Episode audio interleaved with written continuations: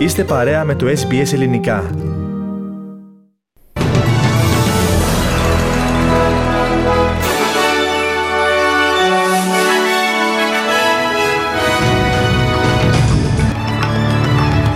Περίπλοκο το θέμα των αυξήσεων στο ηλεκτρικό και στο υγραέριο, λέει η Ομοσπονδιακή Κυβέρνηση των περιορισμών των εξαγωγών φυσικού αερίου, ζητά τώρα η κυβέρνηση της Βικτόριας. Κόλαφος για την Τουρκία, η έκθεση της Ευρωβουλής για την πορεία ένταξης της χώρας στην Ευρωπαϊκή Ένωση και... Δύο γυναικοκτονίες το τελευταίο 24ωρο σε Ελλάδα και Κύπρο.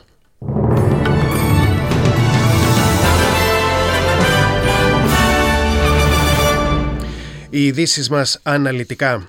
Ο Ομοσπονδιακός Πρωθυπουργός Άνθονι Αλμπανίζη δήλωσε σήμερα ότι η ενεργειακή πολιτική της Αυστραλίας είναι παροχημένη και δεσμεύτηκε ότι η κυβέρνησή του θα την διορθώσει. Μιλώντας από τον Ντάρουιν, ο κ. Αλμπανίζη είπε ότι η σημερινή κρίση οφείλεται στην έλλειψη επενδύσεων από την προηγούμενη κυβέρνηση Μόρισον σε ανανεώσιμες πηγές ενέργειας και σε υποδομές για την υποστήριξη της πράσινης τεχνολογίας. Ο κ. Αλμπανίζη δεσμεύτηκε να προχωρήσει σε αλλαγές ώστε να υπάρξει διαχείριση των αυξανόμενων τιμών στο ηλεκτρικό ρεύμα και στο υγραέριο. Εάν οι ανανεώσιμες πηγές συνδεθούν με το δίκτυο, θα προκύψει ανακούφιση για τα νοικοκυριά που πιέζονται οικονομικά αυτή την περίοδο, αυτή την περίοδο είπε ο ε, Ομοσπονδιακός Πρωθυπουργός. Ωστόσο, τόνισε ότι η επίλυση του προβλήματος της ακρίβειας είναι περίπλοκη.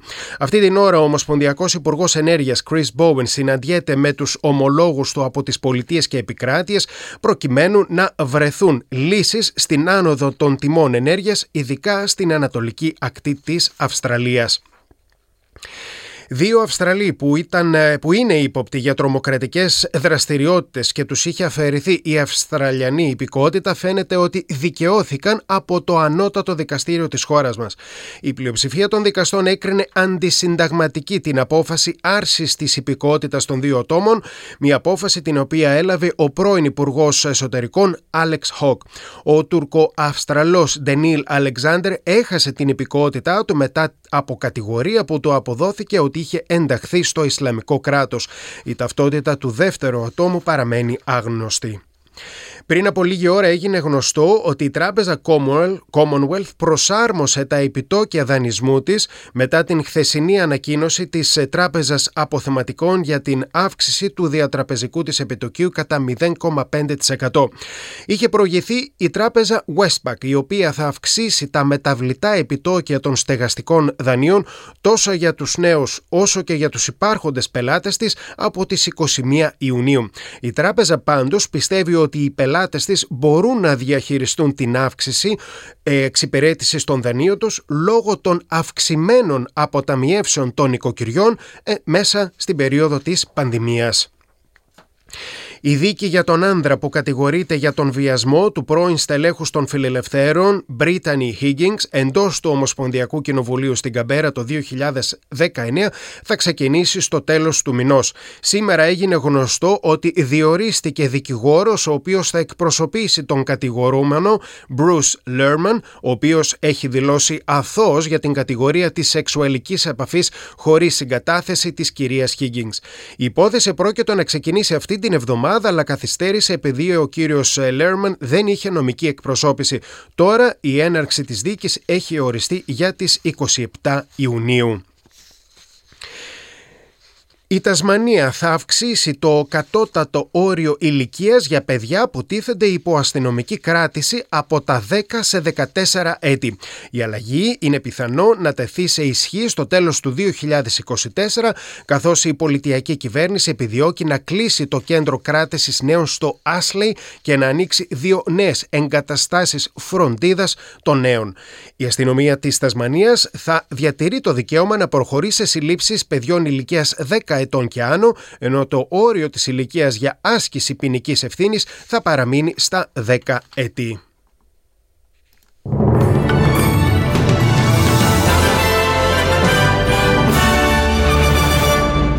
Ραδιοφωνία SBS, περνάμε σε ειδήσεις από την Ελλάδα και την Κύπρο. Καταπέλτης είναι η έκθεση της Ευρωβουλής για την Τουρκία, η οποία υπερψηφίστηκε από την Ολομέλεια του Ευρωπαϊκού Κοινοβουλίου και τη συντριπτική πλειοψηφία των 448 ψήφων έναντι 67. Σύμφωνα με την έκθεση, τα τελευταία δύο χρόνια παρετηρείται συνεχής οπισθοδρόμηση όσον αφορά τις σχετικές δεσμεύσεις της Τουρκίας. Πέραν της καταπάτησης των ανθρωπίνων δικαιωμάτων και του κράτους δικαίου, η έκθεση καταδικάζει την τουρκική προκλητικότητα σε Κύπρο και Αιγαίο, ενώ επικρίνει σε έντονο ύφος το βέτο του Τούρκου Προέδρου Ταγί Περτογκάν για ένταξη της Σουηδίας και της Φινλανδίας στο ΝΑΤΟ. Ο εισηγητής της έκθεσης, Νάτσο Σάντσες Αμόρ, επισήμανε πως το Κοινοβούλιο δεν θα παραμείνει σιωπηλό μπροστά στον σημερινό αυταρχικό φαύλο κύκλο της χώρας, όπως είπε χαρακτηριστικά. Εάν δεν υπάρξει αλλαγή, θεωρώ ότι δύσκολα θα επιβιώσει η διαδικασία προσχώρησης της Τουρκίας στην Ευρωπαϊκή Ένωση ακόμη πέντε χρόνια, είπε ο κύριος Αμόρ. Με ανακοίνωση το Υπουργείο Εξωτερικών της Τουρκίας επιτίθεται στο Ευρωκοινοβούλιο αναφορικά με την έκθεση αυτή. Συγκεκριμένα η Άγκυρα απορρίπτει, όπως αναφέρεται, την ρηχή και χωρίς όραμα προσέγγιση του Ευρωκοινοβουλίου, το οποίο, όπως αναφέρει η Άγκυρα, κάνει μεροληπτικές και μη ρεαλιστικές εκτιμήσεις για την Τουρκία στην έκθεσή της. Σοκάρει η νέα γυναικοκτονία που σημειώθηκε χθες στην Προσοτσάνη Δράμας. 65χρονο σκότωσε τη γυναίκα του με καραμπίνα μέσα στο σπίτι τους και στη συνέχεια έβαλε τέλος στη ζωή του. Μάλιστα, το ζευγάρι βρήκε νεκρό η κόρη τους. Το ζευγάρι τα τελευταία χρόνια ήταν σε διάσταση, διάσταση αλλά συνέχιζε να ζει κάτω από την ίδια στέγη. Η γυναίκα, ωστόσο, φαίνεται πως ζήτησε διαζύγιο από τον σύζυγό της. Αυτό εκτιμούν οι αστυνομικοί, ήταν που όπλησε το χέρι του δράστη με την κυνηγητική του καραμπίνα. Έμεναν στο ίδιο σπίτι, λέει ο Δήμαρχος Προσοτσάνη Θεόδωρος Αναστασιάδης, ενώ το ζευγάρι είχε δύο κόρες και τρία εγγόνια. Ο 65χρονος μέχρι πρότινος διατηρούσε επιχείρηση εστίασης στην πόλη της Δράμας. Η Ευρωβουλή κάλεσε την Τουρκία, για να πάμε στην Κύπρο, να εγκαταλείψει την απαράδεκτη, όπως τη χαρακτηρίζει, πρότασή της για λύση δύο κρατών στην Μεγαλόνισο. Κάλεσε δε τη χώρα να αποσύρει τα στρατεύματά της από το νησί. Η έκθεση των Ευρωβουλευτών για την πορεία της ενταξιακής της πορείας καταδικάζει την Τουρκία για τις έκνομες ενέργειες στα Βαρόσια και καλεί την Άγκυρα να απόσχει από τυχόν μονομερείς ενέργειες που θα παγιώσουν τη μόνιμη διαίρεση του νησιού. Για σήμαντη αφορμή έγινε η γενοκτονία στην Λεμεσό με θύμα την 82χρονη Γεωργούλα Χαραλάμπους και θήτη τον 84χρονο σύζυγό της. Σύμφωνα με τα όσα ανέφερε ο ανακριτής ενώπιον του δικαστηρίου, θύμα και θήτης είχαν λεκτική αντιπαράθεση για οικονομικής φύσεως θέματα, με αποτέλεσμα ο δράστης να τη επιτεθεί με σφυρί, να προκαλέσει το θάνατό της και να παραδοθεί στην αστυνομική διεύθυνση Λεμεσού. Ραδιοφωνία SBS στον διεθνή χώρο τώρα δεν καταλαβαίνω πραγματικά την ταπείνωση της Ρωσίας. Επί 8 χρόνια μας σκοτώνουν. Αυτό απάντησε ο Ουκρανός πρόεδρος Βολοντίμρη Ζελένσκι στην φράση του Γάλλου πρόεδρου Εμμανουέλ Μακρόν ότι οι δυτικές χώρες δεν πρέπει να ταπεινώσουν την Ρωσία. Ο Μακρόν γνώριζε πολύ καλά για την αποτυχία της Ρωσίας να εφαρμόσει προηγούμενες ειρηνευτικές συμφωνίες, είπε μεταξύ άλλων ο κύριος Ζελένσκι αναφέροντας ε, στην, ε, στη διαδικασία του Μίνσκ. Για να είσαι ηγέτης δεν χρειάζεται να θεωρείς τον εαυτό σου ηγέτη, αλλά να συμπεριφέρεσαι ως ηγέτης, αναφέρθηκε στον Γάλλο πρόεδρο. Την ίδια στιγμή περίπου 800 άμαχοι έχουν καταφύγει σε εργοστάσιο χημικών στην πόλη Σεβεροντονέτσκ στην Ανατολική Ουκρανία όπου μένονται οι μάχες μεταξύ των ρωσικών και των ουκρανικών δυνάμεων εδώ και πολλές ημέρες. Το εργοστάσιο βρίσκεται σε, σε πόλη κλειδί της περιφέρειας Λουχάντς την οποία προσπαθούν να καταλάβουν εδώ και πολλές εβδομάδες οι ρωσικές δυνάμεις.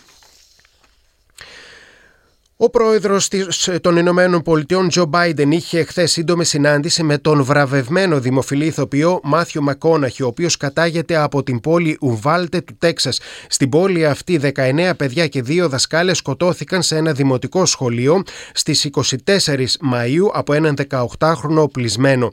Ο 52χρονο ηθοποιός εμφανίστηκε στην ενημέρωση των δημοσιογράφων του Λευκού Οίκου, κρατώντας φωτογραφίες ορισμένων από τα παιδιά που σκοτώθηκαν στην πόλη του. Του. Βρίσκεται εδώ σήμερα για να καλέσει το Κογκρέσο να αναλάβουν διακομματική δράση για να σταματήσει τις παράλογες δολοφονίες, τόνισε η εκπρόσωπος του Λευκού Οίκου Καρίν Ζαν Πιέρ, αναφερόμενη στην επίσκεψη του δημοφιλή ηθοποιού. Και συνάντηση είχαν ε, πριν από δύο ημέρες οι πρόεδροι και οι, διευθύνο, οι διευθύνοντες σύμβολοι και τα μέλη των διοικητικών συμβολίων της οργάνωσης Πρόνοια στη Μελβούρνη και της ελληνικής κοινότητας Μελβούρνης. Σκοπός τους ήταν να ξεκινήσει ένας διάλογος για μεγαλύτερη συνεργασία σε θέματα που έχουν να κάνουν με την ευημερία της παρικίας. Σε δηλώσεις τους, η πρόεδρος της Πρόνοιας Χρυσούλα Παυλίδου και ο πρόεδρος της κοινότητας Βασίλης Παπαστεριάδης υποσχέθηκαν ότι θα υπάρξει στενότερη συνεργασία και περισσότερη περισσότερος διάλογος στο επόμενο χρονικό διάστημα.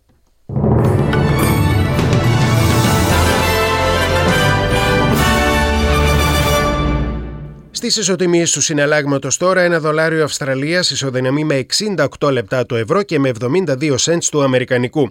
Στα αθλητικά, η Αυστραλία ήταν η νικήτρια του knock-out τελικού των προκριματικών του παγκοσμίου κυπέλου της Ασιατικής Ζώνης.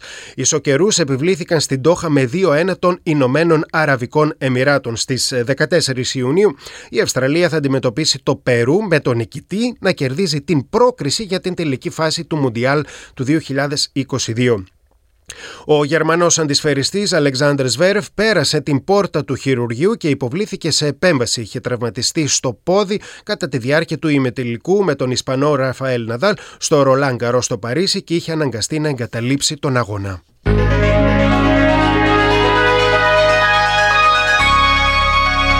Και στην πρόγνωση του καιρού για αύριο Πέμπτη, στο Σίδνη έθριος καιρός 7 έως 16, στη Μελβούρνη βροχές 9 έως 13, στην Καμπέρα λίγη συννεφιά από 0 έως 10, στην Πέρθη βροχές 11 έως 23, στην Αδελαίδα βροχές από το απόγευμα 9 έως 15, άστατος ο καιρός στο Χόμπαρτ από 5 έως 10 βαθμοί Κελσίου. Καλοκαιρία στη Βρισβάνη 17 έως 18, λίγη συννεφιά στο Κέρντς 19 έως 26 και στο Ντάργουιν θα έχει υγρασία και λιακάδα αργότερα 22 έως 33 βαθμοί Κελσίου. Λίγη συννεφιά αύριο στην Αθήνα 21 έως 29 βαθμοί Κελσίου, βροχές στη Θεσσαλονίκη 17 έως 28, έθριος ο καιρός στην πρωτεύουσα της Κύπρου Λευκοσία 19 έως 32 βαθμοί Κελσίου. Εδώ ολοκληρώθηκε το αναλυτικό δελτίο ειδήσεων από το ελληνικό πρόγραμμα της ραδιοφωνίας SBS. Στην σύνταξη και εκφώνηση ήταν ο Πάνος Αποστόλου. Επόμενη ενημέρωσή σας με τίτλους κυριωτέρων ειδήσεων στις 4.30 και στις 5 το δεύτερο σύντομο δελτίο ειδήσεων της ημέρας. Μετά τα σύντομα μηνύματα του σταθμού, ο Θέμης Καλός επιστρέφει μέχρι τις 6 με ένα ενημερωτικό και ποικίλη πρόγραμμα.